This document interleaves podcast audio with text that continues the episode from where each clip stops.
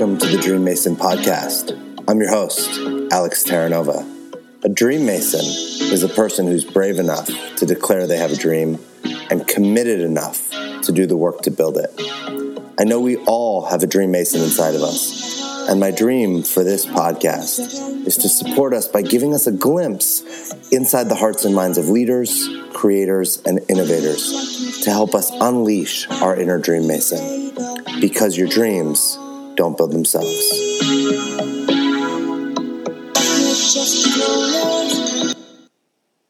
What's up, and welcome back to the Dream Mason podcast. I'm your host, Alex Terranova.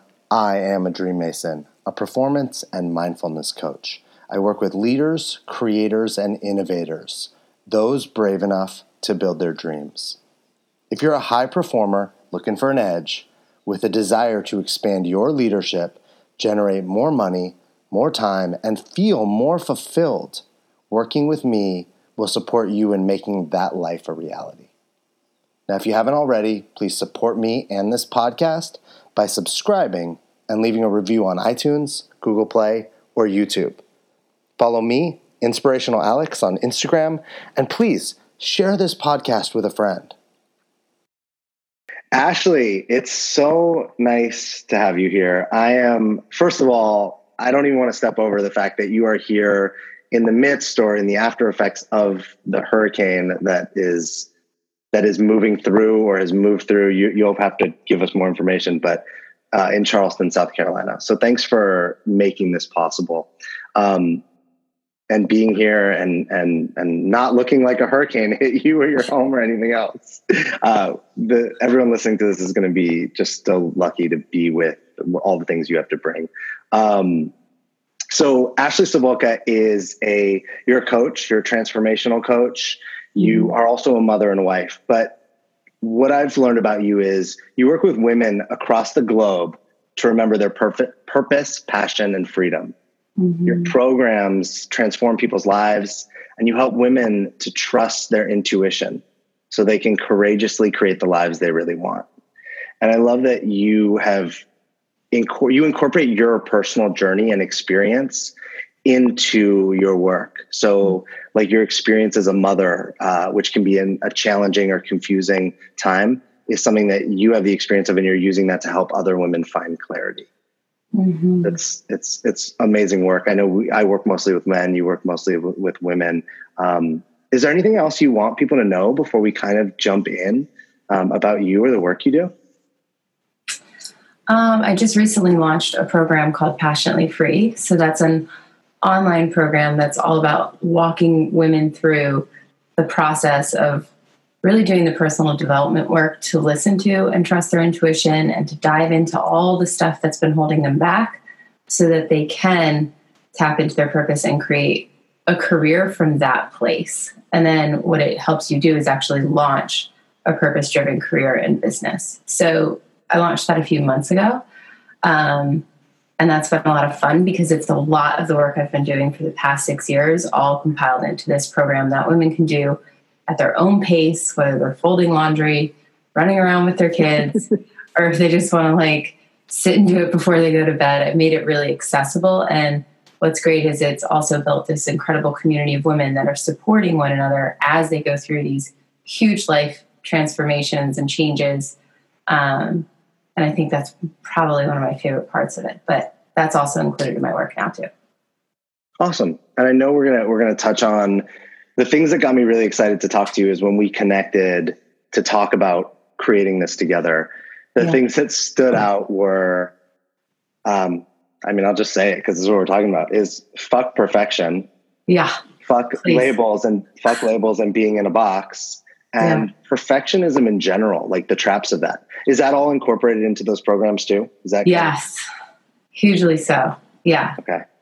It's kind of like the theme of my life, Just, only because I strove so long for perfection. So I'm very well versed in many of the traps that are hidden within that label. So, yes, it's included in all the work I do and speaking and everything. Nice. I think um, I never thought I was a perfectionist. I think I told you this that I realized only not that long ago that I am like a secret perfectionist. Yeah. It's not in the ways that people would necessarily see or in necessarily the work I produce, mm-hmm. but it's this high standard that I hold for myself that's actually not possible to reach in a lot of ways. Sure. for men, that's a thing that perfection might look different than it does for the, all the women I know. It kind of seems to look the same. And mm-hmm. the men that I know, it's this different way that it looks. Mm-hmm. And obviously, that's it's probably more about masculine and feminine and, and, male and female. Yeah, I think it's also just like um, the societal expectations that are put on us regarding each gender. So it's like it's easy to, you know, see what society is deeming as perfect um, especially for women, that's been highlighted a little bit longer. But for men, I feel like there's starting to really talk about it, the conversation starting to come out of like all of the expectation around work and um, athleticism and all the things that guys just grin and bear and like did it and didn't talk about, hey, maybe I don't want to be doing it in this fashion. Um, that's why I think it can be perhaps even more sneaky for you guys. I don't know. Making no, that's great. That that you said that really well. It it is. It it's because it's not the way we see perfectionism, the way it's like labeled growing up or the things we see, but it's totally there. It just looks totally different. Sure. Yeah. Um can we I just want to touch on because I think it was kind of cool. We we, you know, I asked you before we hopped on like how you were doing with the hurricane and everything. And then we mm-hmm. actually looked at it from the lens of like how life works. Yeah. Can you share a little bit? Because you're I mean, you're in we're recording this. I'm in San Diego. It's like there's mm-hmm. nothing wrong here at the moment. Um, and you're in Charleston, South Carolina, and you just experienced something that I mean, people don't want to experience. It's not something people don't choose to be in hurricanes. Yeah, sure. Well, so we got really lucky, first of all, that um, we didn't actually get hit by the hurricane. However, like this season rolls around every year. And so you know you're going to get it. If you live in Charleston, it's not like an avoidable thing. We just don't know if we're going to actually get a storm. Um, but there's there's we could talk about this like for the whole podcast and how it relates to life, but we're not going to do that. Um, but I I was just observing and really laughing at both myself and just the whole scene regarding hurricanes because it's the environment. So we don't really have any control over the environment, which I think is applicable to um, life in general. Like a lot of times we don't have control over our environment, but we do have control how we respond to it and the choices we make within it. And so, like, that was my big uh, thing walking away from the hurricane. It's like you could choose to make this complete and utter chaos. You could choose to buy into everything the media is saying, or you know, for me, I was like, shit, let's make this a family adventure. So we went to Disney World, you know, and we just like made the most of it. Our daughter had the time of her life. It was an amazing bonding experience with our family.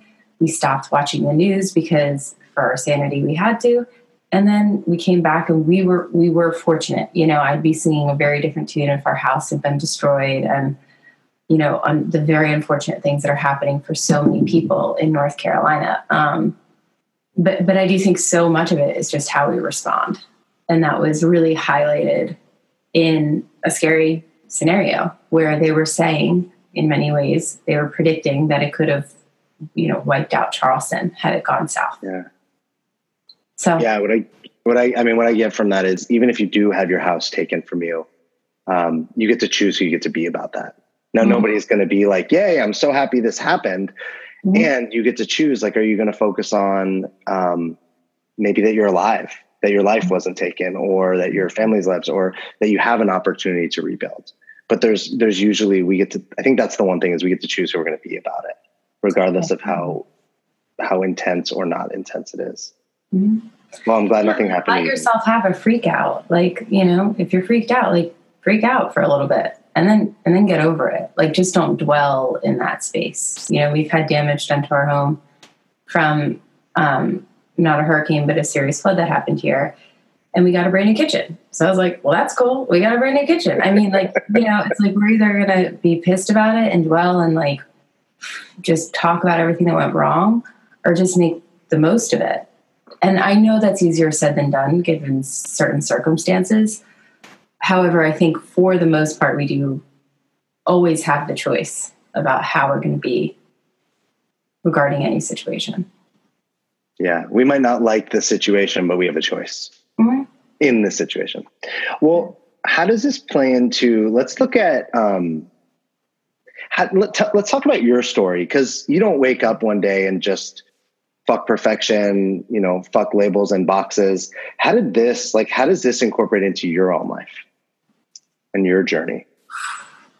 Well, I'm a rebel at heart, and I always have been, um, which has gotten me into a ton of trouble. Like, you know, like I, because I haven't really ever gone um, on the on the well paved path, if you will, you know. And so, I grew up in the Northeast in Connecticut, where uh, going to elitist schools were, was very much what people did. You know, I would say probably seventy percent of my graduating school, high school, went to some type of Ivy League school, and I had zero interest in doing that.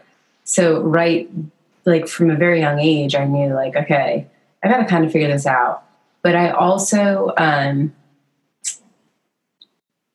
because I never really fit in where I grew up, I had my own set of like really big challenges. And I, I, had a very serious eating disorder for a long time, which landed me in many hospitals. And I missed a lot of school, a year total of high school. But, but what I now see from that experience is that I was I was trying to disappear. You know, like I was starving myself to the point that hoping I could just like disappear from the intensity of life. And when I finally made the decision to stop doing that and to stop thinking that like I had to be a certain way in order to be able to survive and to like actually do what I wanted in life, the more I I kind of got a crash course on getting to know myself that a lot of kids in high school didn't get because I was in therapy, I was in all these things that really made me go inside. Fast forward to, um, I took that extreme tendency I had with obsessing and, and thoughts to to the opposite. So I like flipped it on its head. So what used to be super negative self-talk, I healed myself with the eating disorder by recognizing like I'm the only person that's creating this misery and this illness within myself. So I'm the only person that has a choice to do otherwise. And it came about from a conversation with my dad of him saying exactly that. Like, you're the only person that has the power to choose your thoughts. No doctor can do that for you. And we've sent you to a team of doctor for 10 years now. So finally at 22, I was like, fuck, he's right. Like, which was so annoying because it's like I heard him say it so many times. He's like, God yeah. damn it. He's like, you could be anything, Ashley. You could be a rocket scientist. And he was a rocket scientist at the time. And I was like, wait, wait, your dad was a rocket scientist? yeah. I'm like, yeah, that's what I want to be, dad, a rocket scientist. So the whole thing was like funny slash annoying at the time, but then I just became obsessed. And I became obsessed with learning about personal development and spirituality and the power of our thoughts and quantum physics. And that led me to where I am now with this work. And what I realized in the work I do now is how often people are striving for this perfection that they've been fed by labels they think they need to fall under, you know, achievements they think they need to have because of what their parents told them or teachers told them. And it's all the things that are taking them further away from listening to their soul.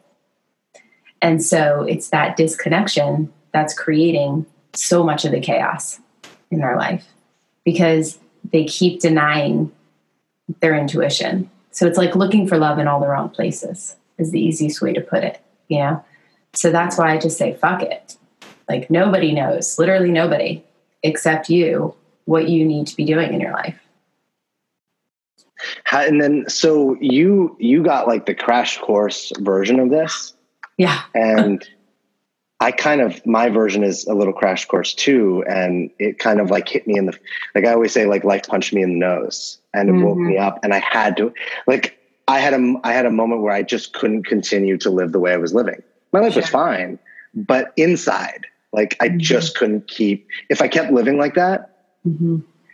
it was I was just gonna be miserable and never satisfied and unhappy. And I think I I got lucky in that I opened my eyes and I got woken up. Mm-hmm. Um, I don't. I think this happens for every. There's opportunities for everyone, but everybody, it's not as maybe as obvious as it was for you or me. Um, how do people see it from your perspective when it's not like a you know a car crash that wakes them up or a divorce or some sort of thing that happens? How mm. do people actually get to open their eyes to you know maybe their the to finding themselves or possibility? You know, what do you see in that? So like the drip effect, right? Like they're slow, like they're getting the slow drip effect of it. Yeah. Um, you know, I, I don't think often people do wake up until it gets bad enough. I think here's the thing. I don't think people by nature are willing to change until they get so sick of feeling like shit that they're willing to change. Because think about it, it's like if people had that level of willingness to change, like you do when you've either had a traumatic event or something really big happen, then we'd be changing all the time. But people don't do that because they get they get so comfortable and complacent in their comfort zone that it becomes really hard and all a comfort zone is is a habit. So people I think a lot of times unfortunately it takes cataclysmic events or something very close to it to wake people up, you know. So clients that come to me are either like on the brink of that or, or they're in it.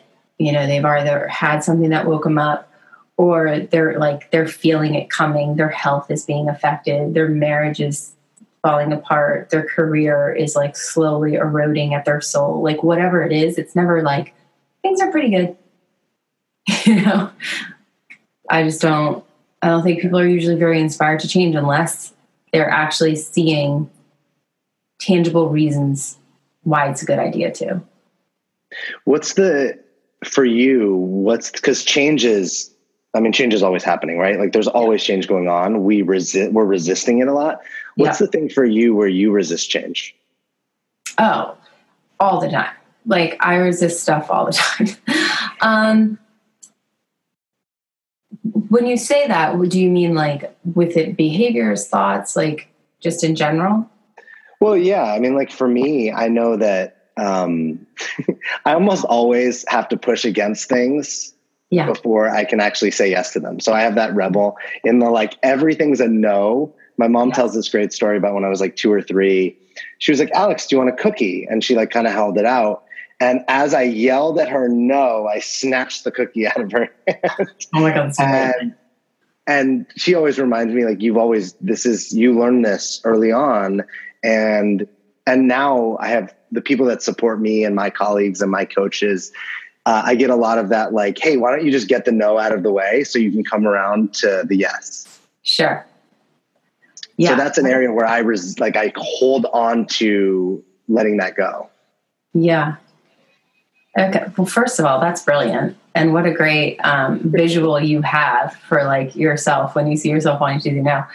Um,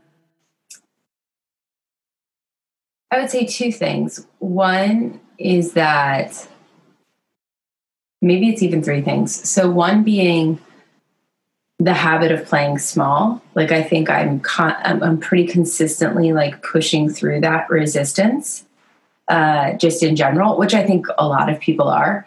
Um, it's just become more and more apparent to me the older that I get. I was, I was uh, which, you know, whatever the justification may be, I do that. I feel like uh, being fully seen, I'm, I'm finally now getting comfortable with that. But for a long time, I was scared shitless of that just because I was bullied pretty heavily as a kid. So like I get so afraid. The like the little girl inside me gets so scared of like what's going to happen. Um, but my adult headset is like whatever, which is where the fuck perfect stuff comes from too. Um, so definitely like consistently moving past the playing small and having the courage to do what I know I'm here to do. And then secondly and very much like in alignment with that is letting go of habits that I know don't serve me, which I think is like pretty hard. You know, um, I think we're pretty hardwired to do things that feel good sometimes, but necessary that aren't necessarily in alignment with who we're growing into. And I would say that that's something I resist quite a bit.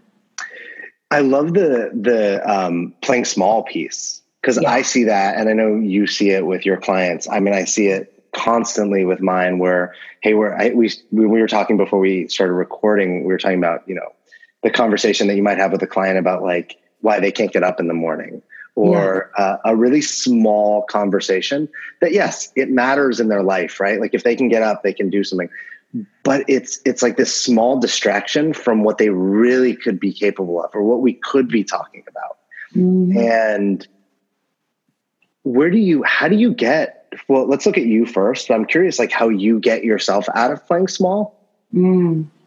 and then how you do that with people you work with but I'm curious yeah. about you first, really. Well, I think like we're always teaching, you know, I'm sure you see this in your practice. Like we're always teaching what we need to know the most, you know, so it's not like I don't think anybody has completely mastered something and they never need to like revisit it again. I don't think anybody on this planet has done that. I think if they have, they're probably slightly delusional a little bit. Like I think, you know, because we're not we're not perfect. Like we're flawed humans that bump up against our own shit all the time. So, so for me, how that shows up mostly, obvious, I would say it's like an obvious uh, area of life is in career because, like, I know what I want to do. I know the influence I want to I want to create in the world. I know the message I want to spread, and um, what I do to move through it is when I notice myself having the dialogue of reasons why not to, or um, pretty much giving into resistance every way imaginable and like not doing the thing I know I want to be doing, is I, I schedule it and I keep a promise to myself because I think that's where self trust comes from. You know, it comes from keeping your promises to yourself. So, um, so that like I take action even when I don't want to. and that, that. has been really helpful. And basically what, tell my clients to do the same thing.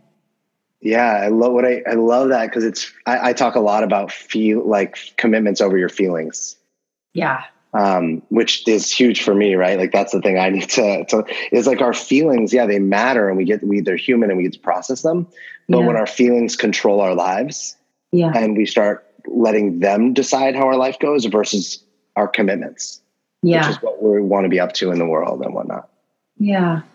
So I love how you just said that because I, have been thinking about that a lot where it's like I'm I'm a I'm a visual person. Like I'm very much like a visionary. I see visions. They usually come into fruition. And so um, it's really important for me to honor those visions, even if they make no sense to anybody else. However, it's like, are my choices in alignment with becoming that vision? And if I'm giving into my feelings on days where it's like, well, I don't feel like sitting down and writing, you know, a thousand words, but is, well, that's fine. But like, is that going to get you closer to writing the book you want to write or whatever it may be? Right. So it's like, I've been thinking about that a lot because it's it's too easy to give into feelings on a regular basis. That's not to say to not honor them, but if it's not if you're not really considering who you want to be in the world and showing up as that person, then your integrity is going to suck. You know, and we all I think that's like an ongoing life lesson. Do I nail that every day? No, I'm human. But like I think that's like a consistent conversation I have with myself. It's a conversation my husband has with himself so um, I think that's really important. How does it play into? I'm thinking about the like playing small mm-hmm. and being, and combined with like the being seen mm-hmm. in the how perfection and labels keep that that like um, almost like in existence. Mm-hmm. What do you yeah. how do you, how do you see those tying together? How perfection and labels coexist cool. and basically like keep the machine running yeah with in in in the conversation of playing small and yeah. the, um, being seen yeah so i always say to my clients like perfection or perfect is just a sexy word for fear so it's like you you're just using a sexy word that society has like made into this thing that it's not because you're scared. Can we just like get real about that first? And let's talk about why you're scared and then how you're going to move through it. That's it, right? So it's like, um, it's actually pretty easy. We just, I always say, I swear a lot. I hope your listeners don't don't get upset by that. It's great. I always it's say fine. that like human beings just love to complicate the shit out of things. So it's like that that being another one. You know, it's like you're just striving for perfection because you're scared that if it doesn't fit into a box, that like something's going to happen to you. Ultimately, it's leading to like you think you're going to die if you're not approved of or whatever it may be. But you're not. You're just going to grow and grow more confidence if you take the risk. But holding back is absolutely going to make you feel smaller and smaller and smaller because you're feeding the fear. How do you know when you're trying to make something better, improve something, you know, hit a standard that you have, which there's nothing wrong with any of these things. Sure. Versus that that I want to call it like a fine line where it becomes perfection.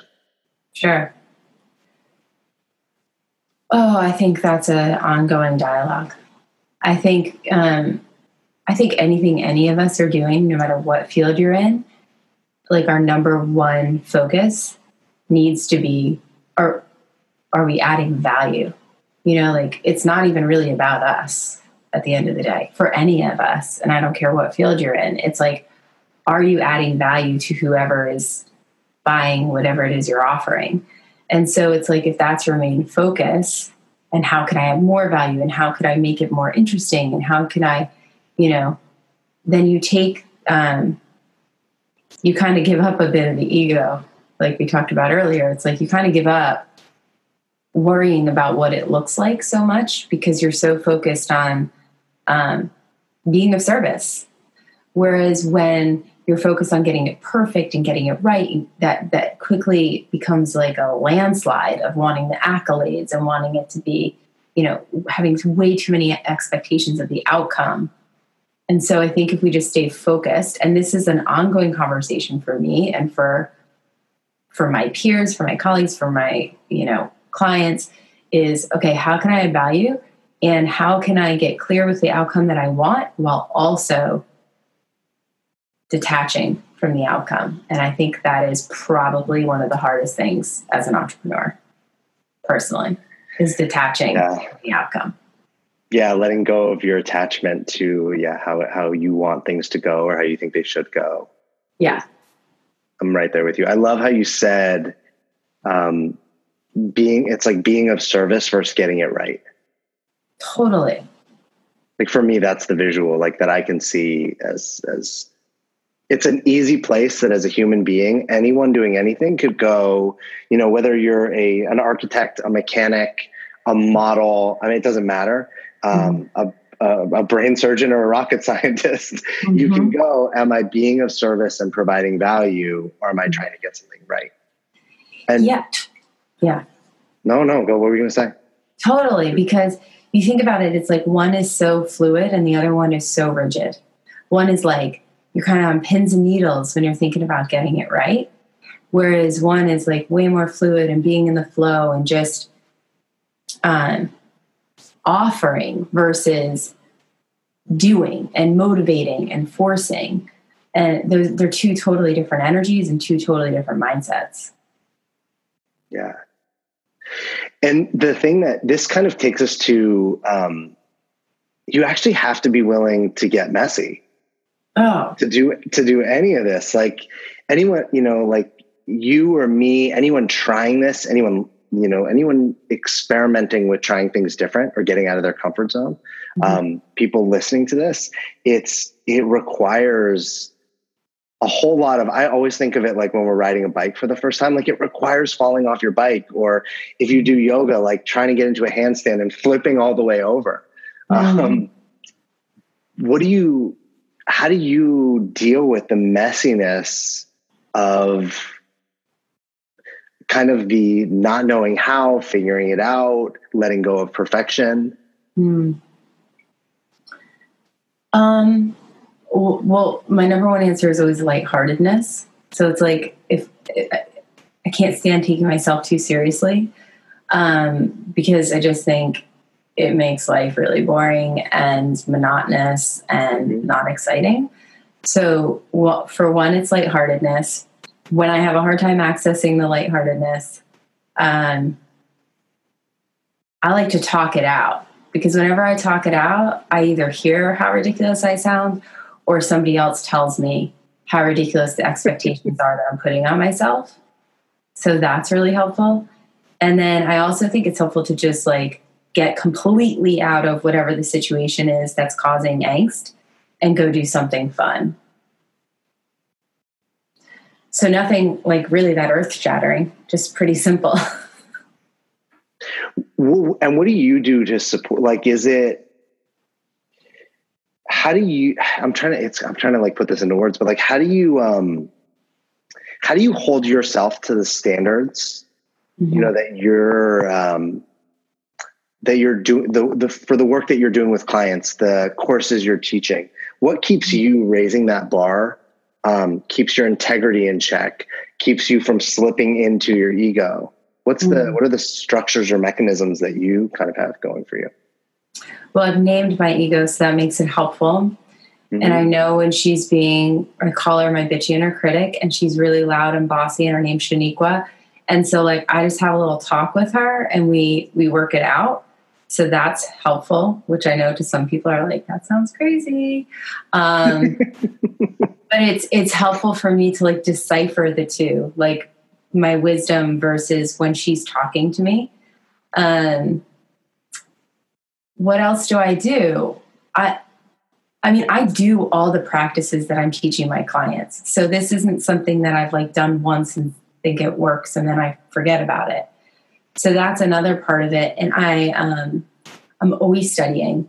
Like I'm a nerd at heart. Like I just am always studying. I'm always reading another book or learning another tool or practice or skill set in business or personal development, whatever it may be. Like my husband's like, Are you reading another personal development book? like, how many are you going to read? And I can't even count how many I have.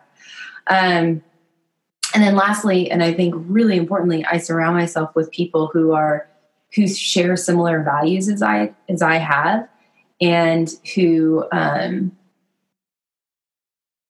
who hold themselves accountable I think that's really important. So, yeah, it's not just one thing; it's multiple. How do you? How would you, for people that are like, you know, everybody has some version or some, you know, either either they're a perfectionist, have some version of it, or they have the the flip side of the coin, which is like a kind of not almost like a not caring. Yeah. Which is just the other side of of, of perfectionism. Sure. Um, someone's listening to this you're working with someone and you're talking to them about like putting it down like like trying to let go of this thing and they are terrified of the mess and mm-hmm. how everything's going to go wrong and how everything will fall apart what do you what do you what would you give them what what do you give them well i encourage lightheartedness like you're you're gonna you're gonna freak the f out when you're letting go of the reins of control because it's been a habit you know so like I mean, I know you know this with everything you're doing in your practice. Um, probably just saying stuff that you say in a different way. Uh, it's all it's all habits.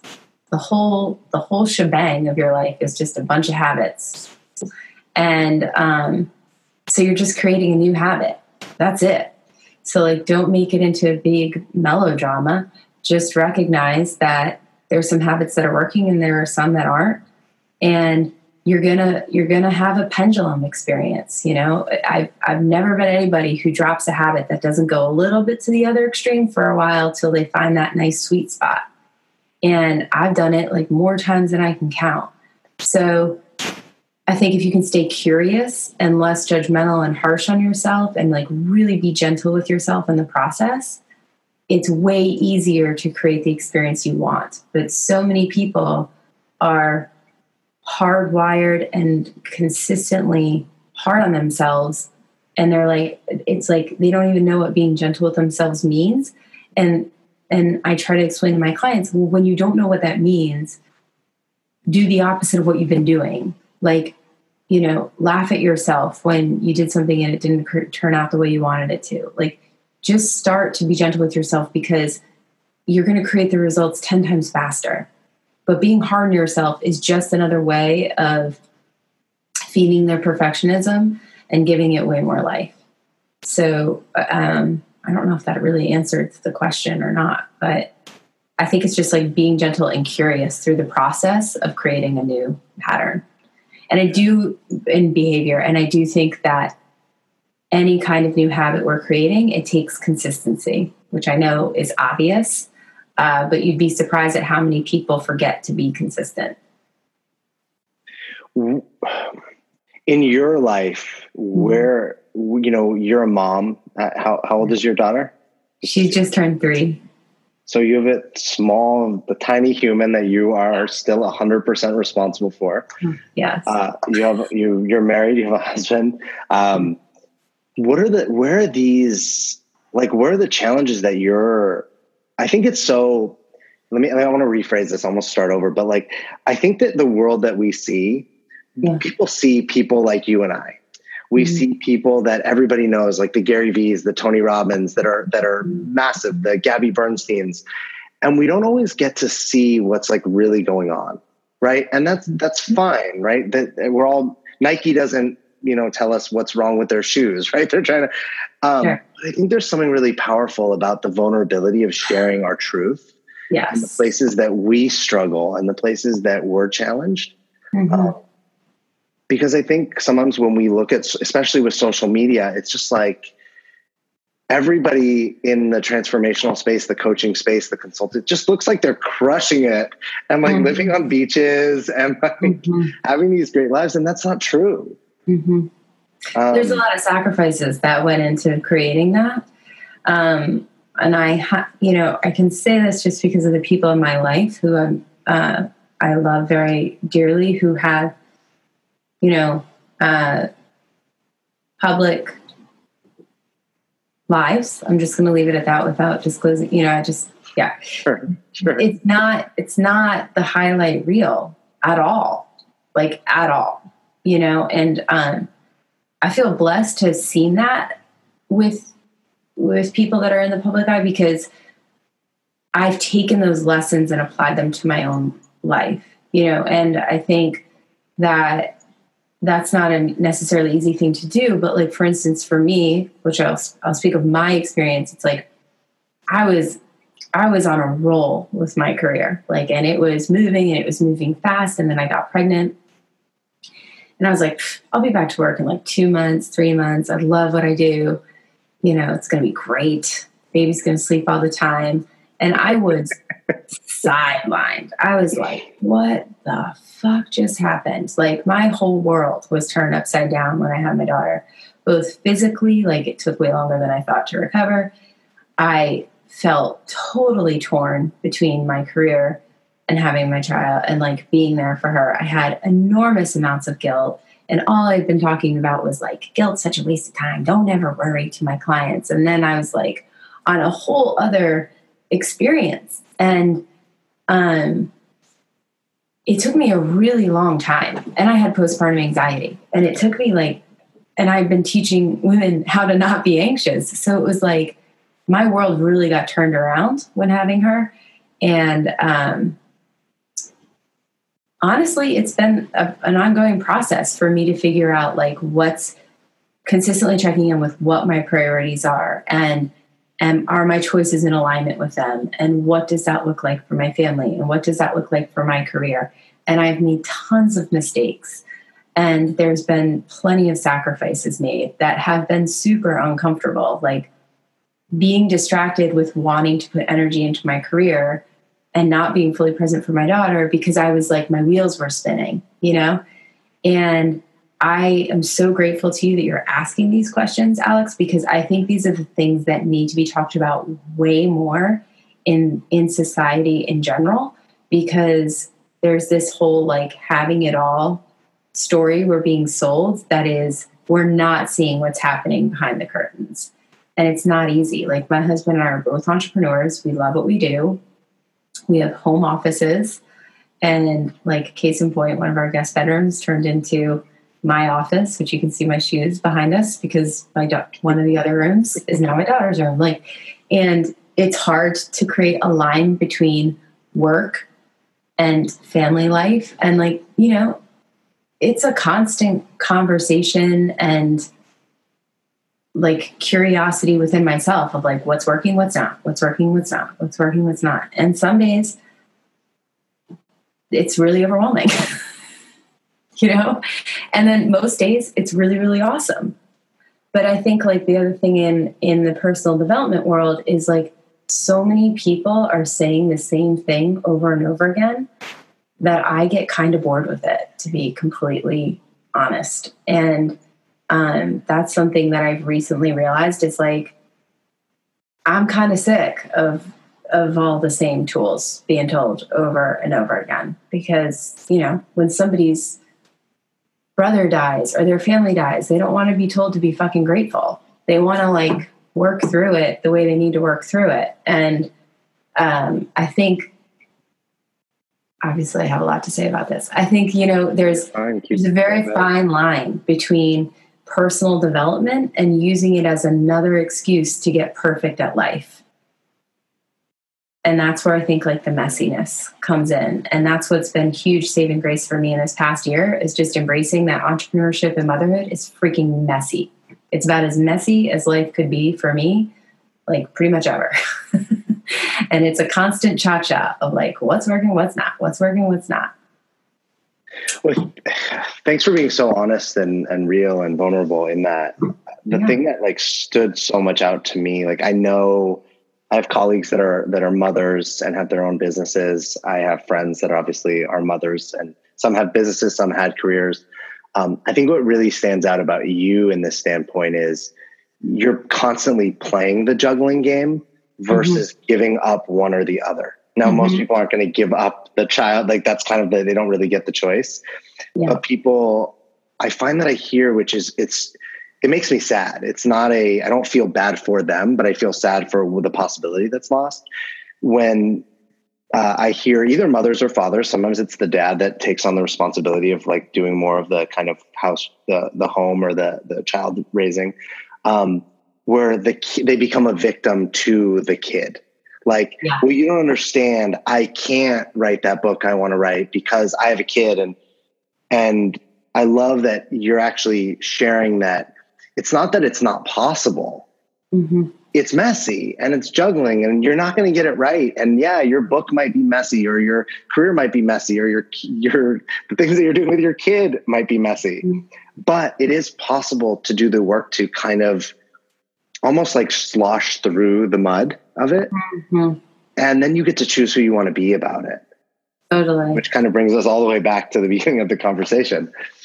Yeah. Um, because when I when I had written out the program that I now have, Passionately Free, the online course I have, and it's like it's my master class. It's a big program. It's something I've been so excited to to put out into the world before my daughter Sienna was born.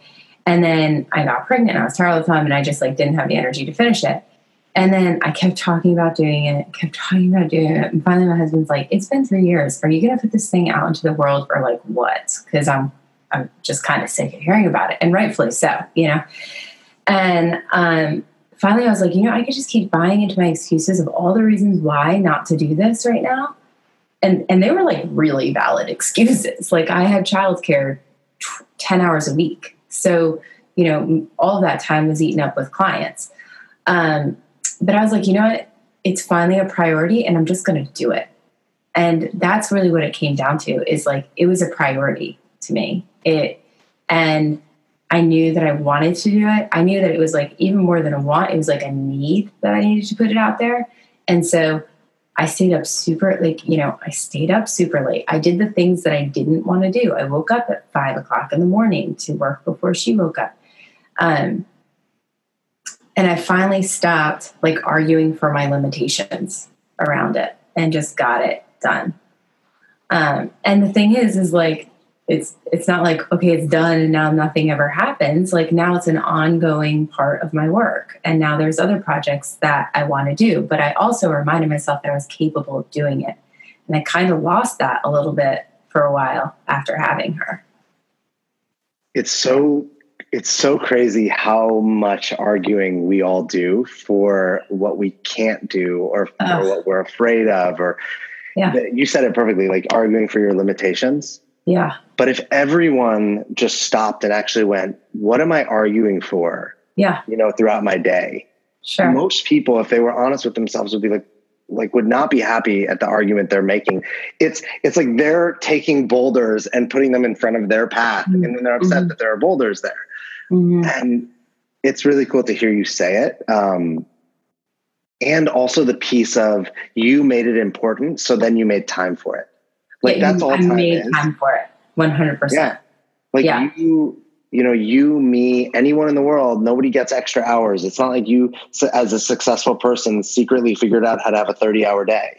Mm-mm. you just chose what to do with your time and you chose to put the things that were important in place. Yeah.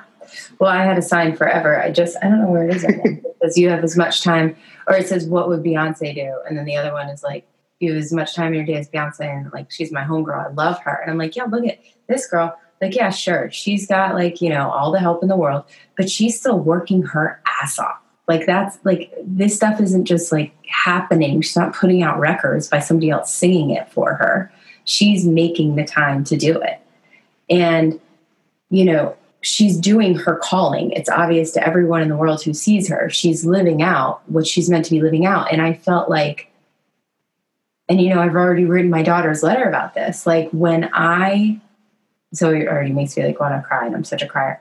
But like when i wasn't working for a small period of time it was really great and blissful. But when i wasn't working there honestly was like a piece of me that felt like it was dying. I was like there's something really missing. And it was these kind of conversations you know? Like i just live for that. There's something that comes alive inside of me unlike any other time in my life when i'm doing the work i do and so I had to be honest with myself about what it was going to look like in order to make that work. I love it. And it probably makes you better. I think that conversation about the yeah dying inside, when you're doing what you want to be doing, you're probably that much of a better mother, a better wife, a, ha- a happier person, a better friend, all those things. Totally. I am way think, more present. I'm like, I'm, I'm, I would honestly say a million times more present on the tip of her, especially like when I'm working. And now that she's in school a little bit, like it helps me because it's like, okay, I get to do everything. And then I'm like totally present with her because I'm not distracted with the other things I want to be doing. And that kind of sounds selfish, but it's true. And another part of the thing with the program, and I really want anybody who's listening that can relate to that to, to listen to this because the one of my biggest blocks in the staying small was that I thought I had to have like the perfect video crew and like it needed to look super professional and all the things. And then I was like, fuck it. And I just got my iPad out and I recorded the whole thing myself. I edited the whole thing myself. And I was like, you know what? This is even more relatable because it's me sitting in my dining room and it's not some big production. And and I got it done because I decided to take it on myself, which was like a huge learning curve. But that was like such a huge block for me that it had to be so professional that that was like attempting to be perfect. And it was totally stopping me. Yeah, so think- it doesn't have to be perfect. Just create. And then you'll be so much happier once you just start creating. It's like do do anything different. Do something when you're when we're stuck, when we're when we think we're trying to get it perfect, like anything different.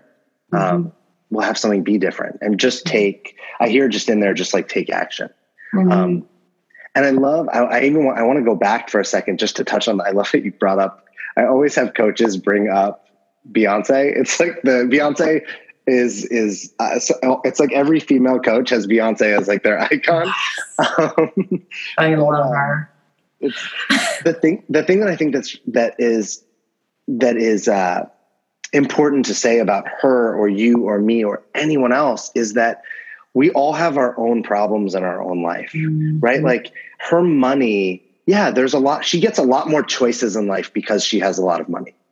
And because she has a lot more money, there's also a lot of things that you and I don't necessarily have to worry about. Like, I'm not worried about my accountant robbing me.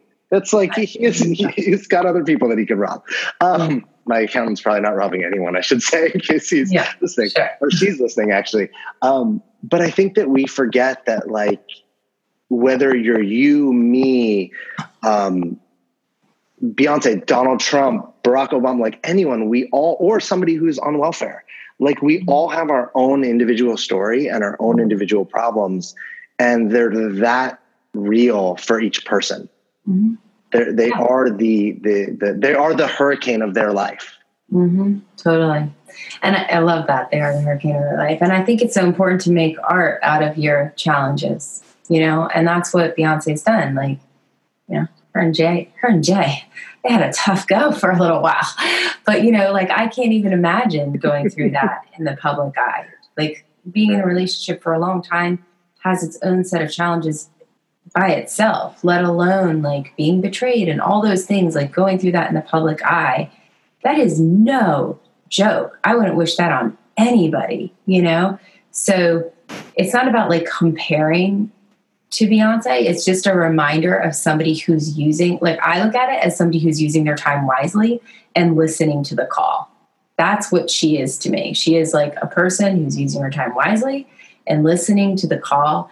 Even when it's scary as hell, she keeps showing up. Yeah. Yeah. Thanks for putting the the comparison piece in because it's it's it's kind of like it sounds like she calls you to be your best. And it's not you to be her best. You're not trying to be her, but she is a call forth for you to be your version of your best. Totally. I have some like rapid fire questions that I want to hit you with. Um, and I think she's the answer to the first one, but I won't check in. um, I, I, the question is who's the person that you most like either want to learn from or learn from in life? Oprah. Nice. What about? What's your if you have one book that you would think everyone should read? What's that book? One book. What's your one book? I think, and I don't know that everyone could read it because I think it's just like it's so deep. Is it's called Oneness by Rasha, Uh-huh. um, and it's like it's it's in you know conversations with God. yes. It's like conversations with God, but on like steroids. Oh, Um, wow. but if you are it it cracked open spirituality for me in like a whole new way and so it has a very personal like Mm. because i was not somebody who had any connection to any of that and as i started to go in it was the one that it was like the the home run of the things that kind of pushed me along but yeah that would that and um if i had to say two i think uh what is it um i think the book of joy was really powerful Yeah, that's a good one. Yeah. what would be yours One book. I mean, that is. I said, I said, I said two. If you said two, you Okay, two, I, I know I'm like overcomplicating it. Okay, so the first thing that comes to my mind, and it is not because I'm a parent, although it, of course, has different meaning to me because of being a parent, but it is actually Conscious Parent. The Conscious Parent by Dr. Shefali Tsabary. I think it is like, I wish every human being on the planet would read that book. Um, can I pick another one? Go for it. I actually just read this book and it is amazing. Something like happy. And it's not a personal development book, but I highly recommend it. Nice.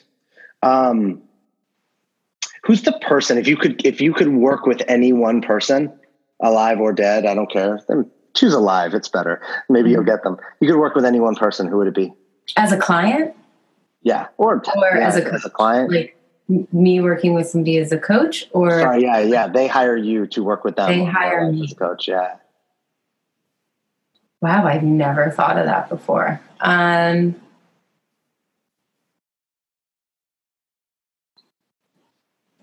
can we come back to that one? I have to think about it. Sure. What's your biggest wish for your daughter? oh, that she feels my biggest wish for her is that she feels totally comfortable being herself everywhere she goes. What's the biggest challenge of being a coach and being in this space where you're developing yourself constantly, consistently, and constantly, and being married? so many things. Um, remembering that I'm not my husband's coach and that nice. doesn't it from me. Yeah, that's my biggest thing. Nice. Keeping my um, opinion to myself when necessary. awesome. Um, okay, last one, unless we come back to the other one. But what's the thing that you most want to do that terrifies you the most? Speak on stage in front of thousands of people, and then at the end, sing. Oh, wow. Are you a singer? Or mm-hmm. is that mm-hmm. why? Oh, nice. Okay. Cool. Yeah, I can't think of one person that I want to that I want to coach. I can't. I, I think Sienna Miller is really interesting, so maybe I would say her. Okay. Yeah, there's no right. Right. There's no right answer to any of this. It's all perspective. Yeah. Just what you, you find interesting. You could have. You could have said Beyonce. yeah, I don't think she needs to. I, think got this. Um, Ashley, thank you, thank you so much for the the the. I'm the things that I'm really present to in talking to you are how determined you are to make a difference, how mm-hmm. committed you are to make a difference, but not just like in the world. That's part of it, but a difference for yourself, for your family, for your daughter. Mm-hmm. Um, thanks for being really real, vulnerable, honest. Um, I'm always curious when I have these conversations. Or are people going to really go there when I ask? Like, are they really going to share about them? Because some people don't want to. Mm-hmm. Um, but thanks for that gift because I think that's where we really get to see people and we get to learn. So thanks for really doing the thing that you kind of talked about, which is like letting us see you in a mm-hmm. really honest, um, kind, like loving and vulnerable light. Oh, thank you. Well, thank you for this amazing conversation, for all the work you're doing. I'm so grateful for it and for, you know, really inviting men to have this conversation and do the work. And I know you work with women as well, but I think it's so important for men to have somebody as powerful as you and as tuned in to to guide them through some really important work. It's amazing.